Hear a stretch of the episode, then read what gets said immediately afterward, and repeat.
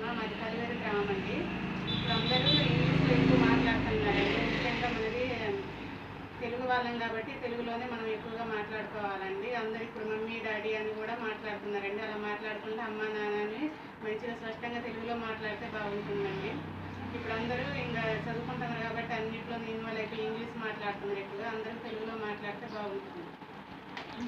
వాళ్ళు పదకొండవ తరగతి మీటింగ్లో నేను హాజరవుతున్నాను.